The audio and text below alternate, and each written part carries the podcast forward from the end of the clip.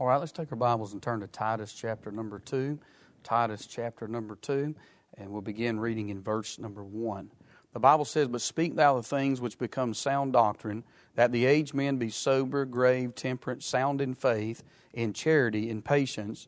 The aged women likewise, that they be in behavior as becometh holiness, not false accusers, nor given to much wine teachers of good things, that they may teach the young women to be sober, to love their husbands, to love their children, to be discreet, chaste, keepers at home, good, obedient to their own husbands, that the work of God be not blasphemed. Young men likewise exhort to be sober minded in all things showing thyself a pattern of good works, in doctrine showing uncorruptness, gravity, sincerity, sound speech that cannot be condemned, that he that is of the contrary part may be ashamed, having no evil thing to say of you exhort servants to be obedient unto their own masters, and to please them well in all things, not answering again, not purloining, but showing all good fidelity, that they may adorn the doctrine of God, our Savior, in all things. Let's bow for a word of prayer. Father, we pray now in Jesus' name, God, that you would help us these next few moments. I pray that the Word of God would speak to hearts, and may thy will be done, and we'll thank you for it. In Jesus' name we do pray. Amen. Amen.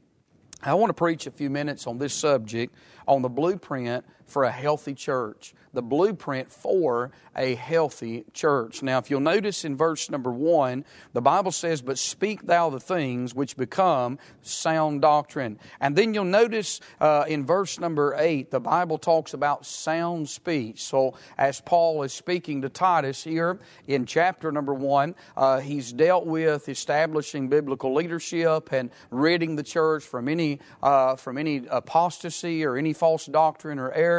But now Paul is dealing with uh, the church and he's dealing with the body of the church. And in that, uh, Paul uses the phrase sound doctrine and sound speech. And I pointed these uh, two phrases out because we find the word sound is mentioned both times in verse number one and then again in verse number eight. And uh, that word simply means in our text healthy. And so Paul is saying in verse number one, But speak thou the things which become sound or healthy doctrine. And then he talks about a sound speech that cannot be condemned, or a healthy speech that cannot be condemned. So I would say that it's impossible to have a healthy doctrine if it's not sound doctrine, or have healthy speech if it's not sound speech. And so Paul is emphasizing that to Titus in this text here, uh, because what he does is he lays out in these verses here uh, the blueprint for how to build a sound or a healthy church. Now, Titus must be clear in his doctrine in order that the church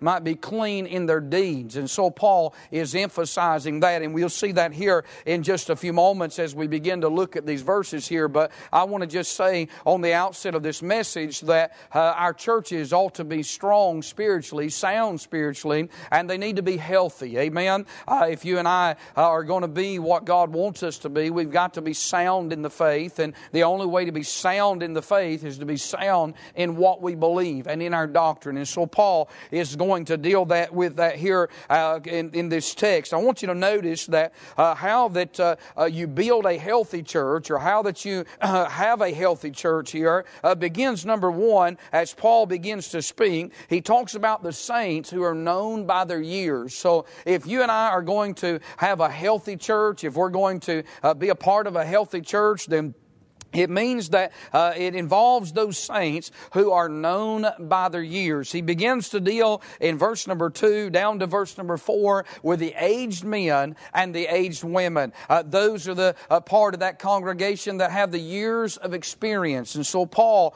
begins to deal with that first here in our text. He speaks to the saints who are known by their years. We're talking about the blueprint of a healthy church. Now, when we look in verse number two, notice he said that the aged men be sober, grave, temperate, sound in faith, in charity, and in patience. So, Paul, as he begins to talk about these aged men here, and he lists these things here concerning the characteristics uh, of, of a sound aged elder in the church, Paul, you'll notice that uh, the commandments the, that he gives are in this order. First of all, they're manward, then they're Godward, and then they're selfward. And Paul, uh, you'll see that as he talks about these uh, these characteristics. Notice that he says that these aged men are to be sober, as he says in verse number two, that the aged men be sober. And well, we need some sober saints in this hour. We need some men of God amongst our, uh, within our congregation, men of God in our pews that,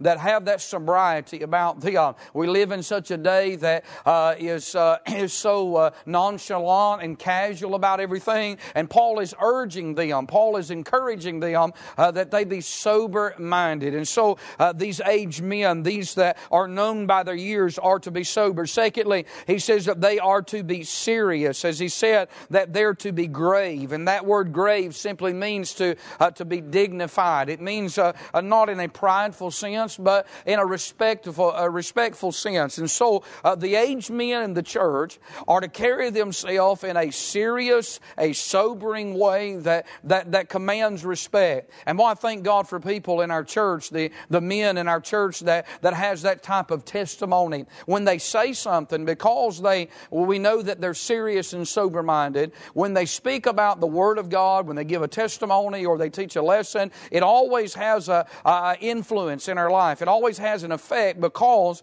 uh, we know the characteristics behind the individual that is doing the speaking. So they are to be sober, they are to be serious, and then they are to be self controlled. Notice he said here that they are to be sober, they are to be grave, and then they are to be temperate. And that simply means that uh, they are to have the attitude of the mind which produces self control. And so they are to uh, bring themselves into, uh, into, di- into a disciplined lifestyle. When you think about uh, uh, Christians today, that's what Christianity uh, ought to reflect. It ought to reflect one that is surrendered and one that is disciplined, one that they have brought themselves under the control of another. And those that are known by their years in the church, those aged men that are spiritual, spirit filled and walk with God. Uh, they're self controlled men. Uh, they know how to uh, put themselves under the, uh, the authority of the Holy Spirit and also the authority uh, that's within the church. So they're to be self controlled, they're to be sober, they're to be serious. And then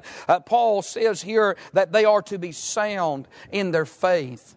In other words, they're to know what they believe and why they believe that. The aged men of the church are ones that, that the rest of the church is looking to uh, for leadership. And we know that the pastor is the leader of the church. He may be up in years, he may not be up in years, but he's to be mature in his faith, not to be a novice. But thank God for those aged men in the church that support the man of God, that, that are strong leaders in the church, that people have confidence in, they have respect, uh, and they know that, they, uh, that these men are settled and they're sound in their faith in a time when it seems like there's so much uh, uh, uncertainty uh, within the walls of the church, when it, it, we're talking about doctrine and we're talking about belief, it's good to be around people that you know that they have believed what they have from the, from the Word of God for years and years. And, and this just gives encouragement and strength to the church. They, they support the preaching, they support the pastor. And so it, it has a great influence and impact, and it makes the church be, be more healthy. They are to be sound in faith. You know, in the walking years of your life, you ought to come to, they ought to be a, uh, they ought to be a, a, a stability and a consistency uh, as to where you stand. You ought to be known for your testimony as to where you stand on the doctrine of the Word of God. And so we see that they are to be self controlled then, and they're to be sound. Then he uses the word charity. He said they're to be sound in faith and in charity. We know that the word charity means love. And this uh, uh, to, illustrates the fact that they are to be sweet, that they are to have a, a charitable spirit about them, that, that when we get around them, they're to be pleasant to be around. That's the aged men of the church, that they're to be loving. And I think about men in our church that, that, that are up in years, and, and God is using them in our church in that way. They're just a blessing to be around. They, they just have such a positive spirit, a positive outlook on, on life. You know why is? Because they are sound in faith. And when you're sound in faith, uh, it produces that Christ like spirit. Jesus is one that men were drawn to, uh, those that uh, they loved him because he had such a gentle spirit, a, such a compassionate spirit. And so uh, these aged men, these men that are known by their years, are to be known uh, by their charity. They're to be sweet. I think about uh, a dear preacher friend of mine who's up in years now, well into his 80s. And I've heard him preach this several times. When I was a teenager, I would hear him make the statement older, uh, uh, over and older, over and over. He would make the statement. He'd say, Lord, keep me sweet as I get older. Lord, help me be sweet. He, he, he would say, oftentimes preaching, he would say, I don't want to get bitter in my old age. I don't want to get grumpy. I don't want to get gripey. I, I don't want to be someone that, that has a negative spirit that, that's always looking down and always giving a bad report, never, uh, never showing faith. And I remember him preaching that so many times. And can I tell you, God has honored that request because now that he is up in years, uh, uh, he's just a pleasant person, very positive to be around, always full of faith and always an encouragement and he has a charitable spirit. He shows love. And so uh, the aged men, those that are known by their years, are to be sweet. And then he says they're to be steady. He talks about having charity, having love, but notice he says in patience. When you think about uh, the word uh, patience here, it's a sign of maturity. And here's a, an individual, an aged man. The Bible said that they're to be known uh, uh, by their years of, of spiritual maturity, that they're to be steady in the walking years of their life, that, that they're not just supposed to have love, but they're to have it in patience. They're, they're to be steady, they're to be consistent about that. And I think when you uh, consider uh, older saints in the church, and just because someone has gray hairs doesn't mean that they fit these qualifications, but I'm talking about those that do, uh, we, that's what we think about their life, the steadfastness of their life. And so he talks about the aged men. And then he talks about the aged women in verse number three. Again, uh, Paul is speaking to saints who are known by their years. And verse number three, he says that the aged women likewise, that they uh, be in behavior as becometh holiness. So, uh, Paul, when he talks about these aged women, uh, he links them back to the same characteristics that we see about these aged men. But Paul says to these women, he gets a little more personal with them by saying here in verse number three that they are to be in the behavior as becometh holiness. In other words, they're to be separated. They're to be known for, by their holy women or holy lifestyle. Now, that doesn't mean that, that the men are not to be holy, but Paul is emphasizing this in, in the life of these women here, these older women, that they're to be known by their holiness. In other words, words, that, that's to be their dominant characteristic. That we're to know that, they're, that they live a separated life. And I think about some of the women of our church that uh, that's what they're known for. They're holy women of God. And what a blessing, what an encouragement that they are to the body of Christ. And so they're to be separated. Uh, they're to live a life that of holiness and they're to portray that. And then he says that they're to be sincere, that they're to not be false accusers. Now, that word accuse is the same word uh, that is accused that when we talk about the devil, the accuser of the brethren. It's amazing how that uh, saved people sometimes, and rather than reflect uh, the characteristics of God, they can, charac- they can reflect the characteristics of Satan if we're not careful uh, we can allow the devil to use us in a way that, uh, that reflects more uh, evil than good. And so Paul is dealing with those women that are known by their years, uh, that they're not to be false accusers. In other words, they're not to be given to, uh, to gossip or to scandals or, or become a busybody, but, but they are to separate themselves from that as well. Uh, they're to be trustworthy and they're to be someone that, that is to be respected because they have integrity about their tongue and integrity about uh, who they associate themselves with as an older individual in the church. And so uh, Paul says that uh, they are to be sincere and they are to be sober as well. Notice he said in verse number uh, verse number three that they're not to be given too much wine and uh, they're to have sobriety about them. And you know, when you think about wine, that's what it does. It takes that soberness out. And Paul said they're not to be given to much wine. In other words, uh, uh, they are to be known just like the aged men. They're to be known for their, uh, for their uh, characteristic of, of, sobriety. I think that uh, that's so important when we think about godly men and godly women, aged men and aged women, that, that they ought to be someone that we can come to for advice, for years of experience uh, that can take a problem or can take a, uh, take a question that maybe a younger uh, young man or young lady has that they would ask them and that they can, uh, they can take that question and they can answer it uh, with a sober answer that will help them and bring them further along. And so we see that they're to be sober. And then the Bible teaches here that they're to be sermons, not given to much wine, but teachers of good things. You know, the word teach here is the same word that's used for train.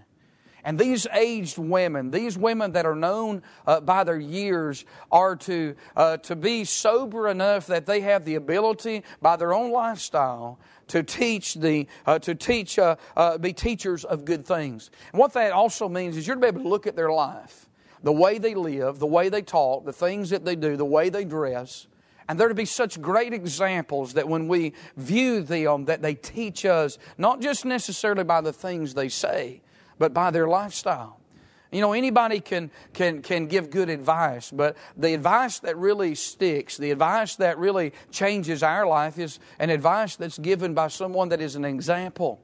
You know, someone may say the right things, but if their life doesn't back up what they're saying, then it doesn't have a lot of influence. But there are some people that never say anything, but by the way that they live, they teach us volumes. And that's the way the aged women and the aged men are to be in the church. Their life is to be such, a, such an open book, such an example to the younger men and the younger women that by just watching them and viewing them, uh, it helps us to know how that we are to live and to walk according to sound doctrine. Concerning the blueprint of a healthy church, Paul speaks about those that are known known by their years. And then I want you to notice in verse number four that Paul, uh, secondly, speaks about those who are known by their youth. Amen. Notice he talks about in verse number four that they may teach the younger women here. Now, when you think about the younger women uh, in verse number four and verse number five, Paul has some instructions for them as well, just like he has instructions for the older men, the older women, those that are known by their years. Now, Paul turns his attention to those that are known by their youth, and he's going to deal with the younger women in verse number four and five. And what he says to them in verse number four here is that they are to be disciplined. He says that they uh, that, uh, that they may teach the younger women to be sober. Now, that's interesting because uh, when you think about it, Paul uses this word uh, in verse number two as he talks about uh, the aged men. He uses it again as he talks about the, the, uh, the aged women in verse number three. And then Paul uses it in verse number four concerning the young ladies. And again in verse number six, he'll use it uh, concerning the young men. The word sober, sobriety, is a word that Paul keeps emphasizing. That it doesn't matter if you're, if you're an older man, an, old, uh, an older lady, or a young man, or a younger uh, lady, every one of us, one of, the, uh, one of the overriding characteristics about our spirituality is that we're to be sober. You know, I think about people today that they're just clowns. Uh, I mean, I'm not talking about lost people. I'm talking about people that claim to be saved. And there's nothing wrong with, with saying something comical and, and maybe getting a laugh. I like to laugh. The Bible says that laughter is like a medicine and uh, or a merry heart is like a, a medicine. And so uh, we know that a merry heart, laughter is good and humor is, is good to a point. But we ought, to, we ought to not be known as being a clown. We ought to not be known as just being a jokester all the time. Nothing wrong with, well, like I said, as, as having some fun. But that ought to not be our characteristics. That shouldn't be our testimony. When people look, look at us or think about us or when they talk to us, uh, they, shouldn't, uh, they shouldn't look at us and say, well, you know, that person's never serious. You know, if that's your testimony, then today you ought to repent. You ought to get right with God about that and stop that today. Start being sober. It doesn't mean be miserable. It doesn't mean go around uh, with a gloom and doom and a sad face, but it means that you ought to be a serious person. You ought to take life serious. You ought to take your, your Christianity serious. And, and so Paul is dealing with that when it comes to these women. They're to be disciplined in their, in their, in their conversation, in their conduct. Uh, they are to be sober. Amen. They're, they're, not to be, uh, uh, they're not to be idle, in other words. And so he says another thing here is that they are to be devoted. Notice what he said in verse number four to love their husbands and to love their children. You know, the Bible said in Proverbs 18 and verse number 22 that whosoever findeth a wife findeth a, uh, findeth a good thing and obtaineth favor of the Lord. They are to be loyal and loving to their companion and to their children. They are to be someone that, that is to be uh, devoted to their family. And I think that someone that is defo- devoted in their faith will automatically be devoted to their family. I, we, we must remember that God instituted the home before the church. Now, that does not minimize the church by no means because Christ died died for the. He loved the church and, and he died for the church and gave himself for it. And so we're not minimizing the church when we make that statement, but we know that, that the home was instituted before the church. And so therefore, uh, listen, a, a wife is to be devoted to her husband. She's to be devoted to her children. She has an obligation uh, there uh, in that sense to uh, to uh, love her husband and to and to uh, love her children. So they are to be devoted. They are to be discreet. Notice uh, verse number five: to be discreet, chaste. listen, they they are to be sensible. That's what that word discreet means. be sensible. Be self controlled. you know, as a as a wife, you you've got to practice self discipline in your own life. Getting up in the morning time, caring for the house, as the Bible mentions that here, that, that they're to be keepers at home, they're to take, they're to cook, they're to clean, provide for their husband, provide for their children, whether that be in cooking or cleaning or schooling, setting the atmosphere and the tone in the home. Uh, listen, that, that's very important for a wife. You'll be amazed at how that uh, the difference it'll make in your husband, the difference it'll make in the life of your children. If there's a godly uh, influence, a godly atmosphere, you don't know what your husband faces from day to day as he uh, goes out into the workforce and uh, all the things in the world that he's facing. And he ought to come home to a pleasant atmosphere. He ought to come home to a clean house. And I understand things may get out of order sometimes, but you ought to make that attempt that when he comes home that the house is clean, that, that the food is prepared, that, that things are ready for him to come home to a pleasant evening. And I know everything cannot be perfect, and I don't think you should put the pressure on yourself to, to make everything just perfect every day. We live in a real world, and certainly you live within the walls of your home, but, but I think it should not be a, a pigsty style. It should not be. Uh, it should not be a pig. Uh, it should not be a pig pen. It ought to be clean. It ought to be. It ought to be a place that that he comes home to to a godly atmosphere. Put on some, put on some Christian uh, uh, uh, uh music. Put on some, some gospel music. Put on some good uh, preaching. Build the atmosphere so that when he comes home, it's a spiritual sanctuary. And train those children to uh, to be respectful, train them to, to, to respect their father, to love their father, and, and, and be that influence in the home. They're to be, uh, they're to be discreet. They're to be, uh, as we said, domestic in the fact that they are to, uh, domesticated in the fact that they are uh, the workers uh, at home, the Bible says here, good, obedient to their own husbands. You know, the Word of God said in Ephesians chapter number 5, Wives, submit yourselves unto your own husbands as unto the Lord. For the husband is the head of the wife, even as Christ is the head of the church, and he's the Savior of the body. Therefore, as the church is subject unto Christ, so let the wives be to their own husbands in everything. Obedience means submissive. And you're to be submissive to your husband. Support him, stand behind him, submit to his authority, uh, listen, stand behind what he says and don't, don't give him grief. Don't, if you've got a spiritual husband, then, then, then you ought to, by all means, you ought to support the decisions that, that he makes. And you say, well, preacher, my husband's not very spiritual, then you ought to submit to him and pray for him. And you ought to show godliness before him. But don't be a rebellious wife. Don't, don't stand against him and, and don't be someone that's hard to get along with. Don't hold grudges and don't have a bad spirit or bad attitude towards your husband. And for heaven's sake, don't be sweet and nice to every other man that you come in contact with and then mistreat your husband. Uh, listen, and be disrespectful to him. And so the Bible gives these these uh, uh, gives these instructions to the young women and gives them to the uh, gives them now to the young men. Notice verse number six here. The Bible says, "Young men likewise exhort to be sober minded." Again, we find this word uh, dealing with sobriety. Be sober. Young men are to be sober.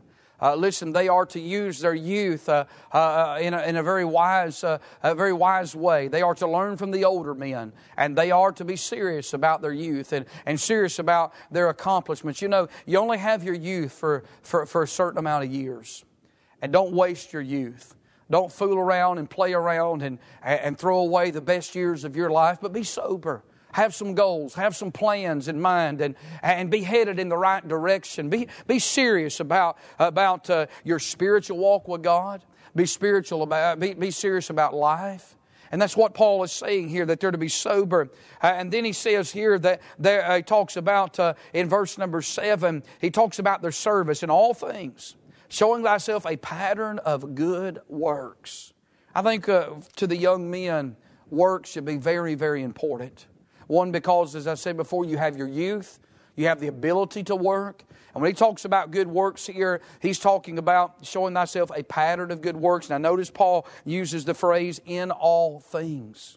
That means in the spiritual realm, that means on the workforce. That means at home. You know, a lot of times when we think about good works, people say, Well, I want to be a good dad. I want to be a good husband. I want to provide well for my family. And that's all great and wonderful. And I believe that's in context with the Scripture. And I think that's what you ought to do. You ought to be a good provider. You ought to be a good husband. You ought to be a good father. But let me stop and say this you will not be a good father. You will not be a good husband if spiritually you're not a good leader.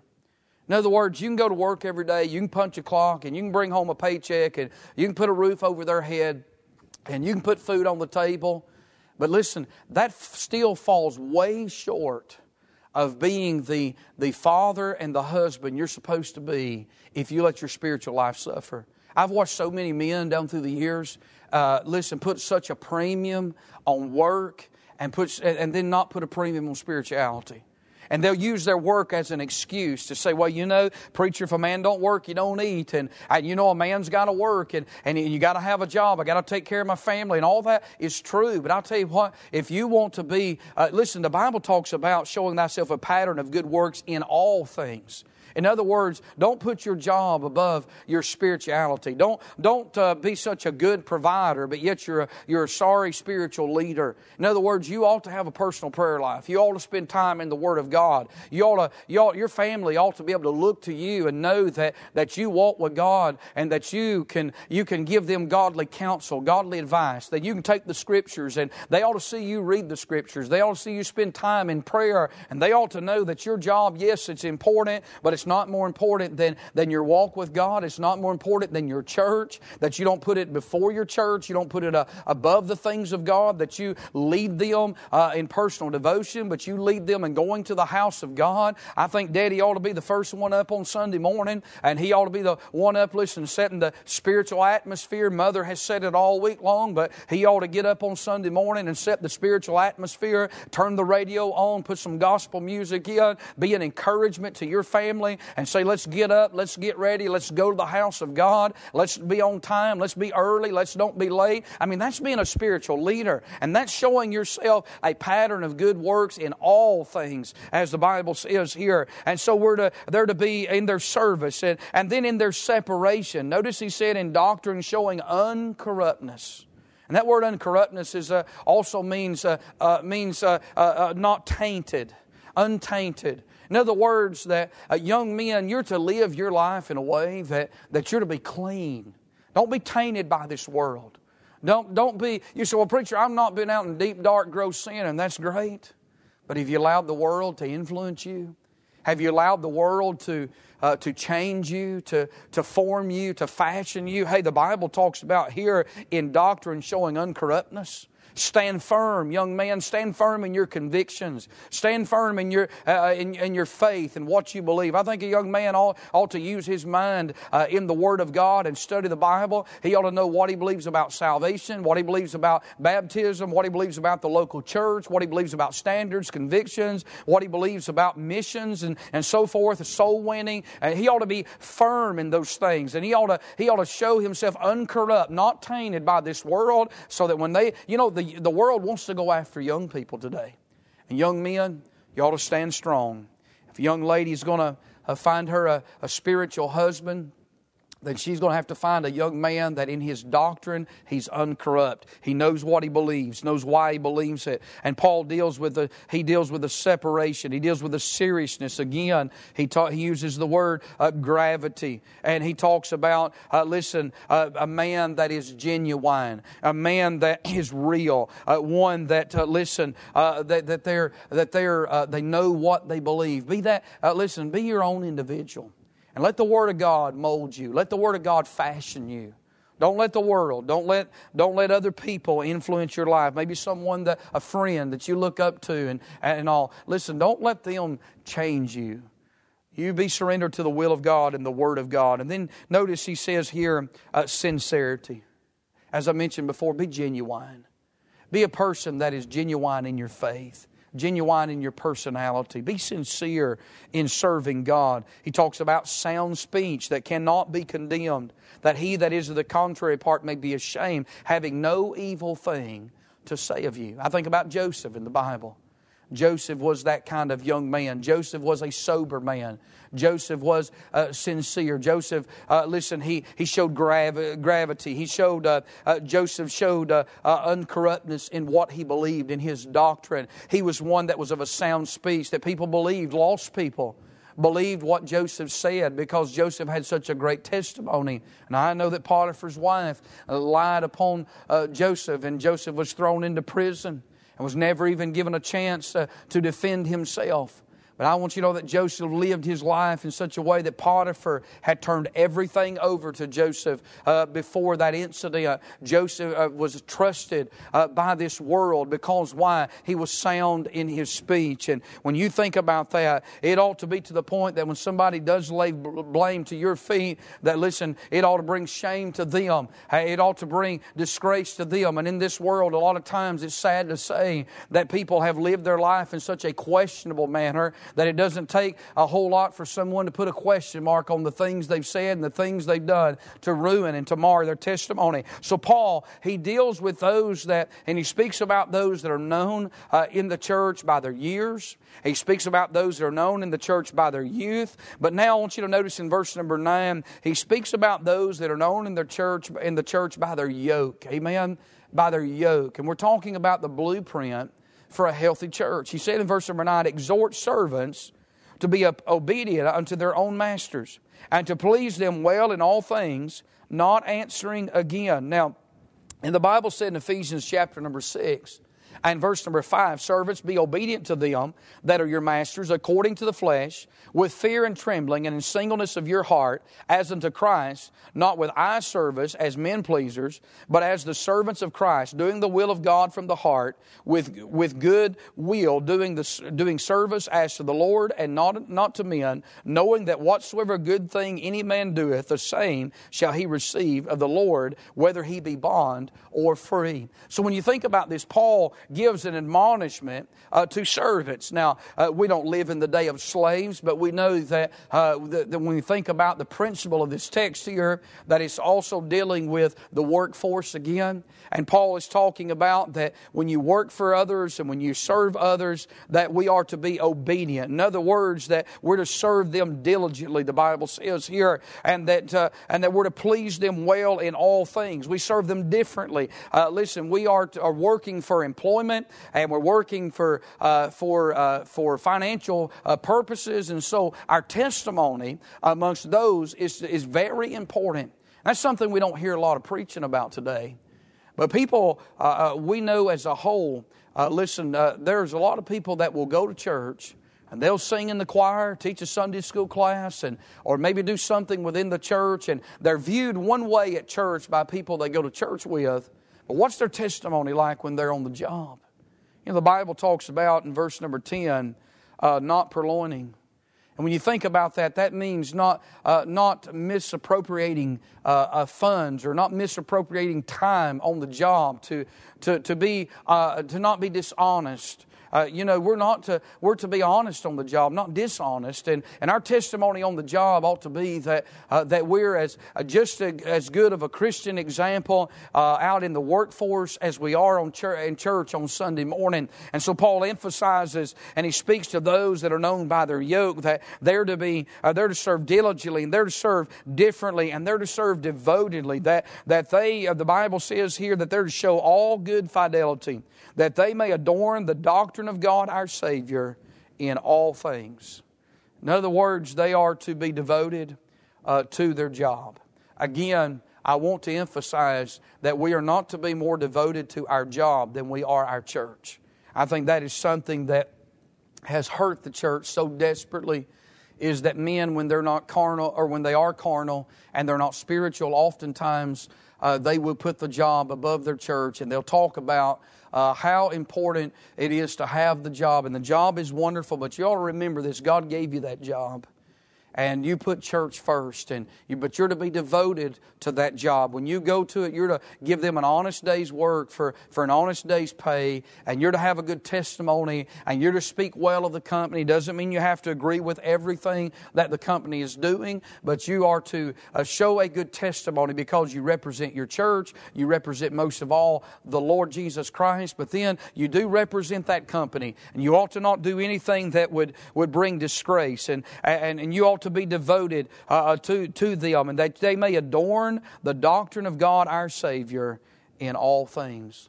I'm talking about the blueprint for a healthy church. When you, uh, Pastor, when you stand up and you look across that congregation Sunday, you're going to see those who are known by their years. You're going to see those who are known by their youth. And you're going to see those that are known by their yoke, talking about uh, those that are still, uh, even though they may be young, they may be old, but they're still working in the workforce. Those are the people that we see. And how we conduct ourselves as a body, the body of Christ, has everything to do with whether or not our church is going to be sound in doctrine, sound in speech, and whether or not it's going to be a healthy church. The blueprint for a healthy church. Father, I pray in Jesus' name now God, that you'll take the message, speak to hearts. May the will of God be done. I pray that there's someone listening right now that maybe there's some area of their life that we touched on uh, in the message today, I pray the Holy Spirit will bring that to their remembrance right now, help them to repent, help them draw closer to you, and we'll thank you for it. In Jesus' name we do pray. Amen.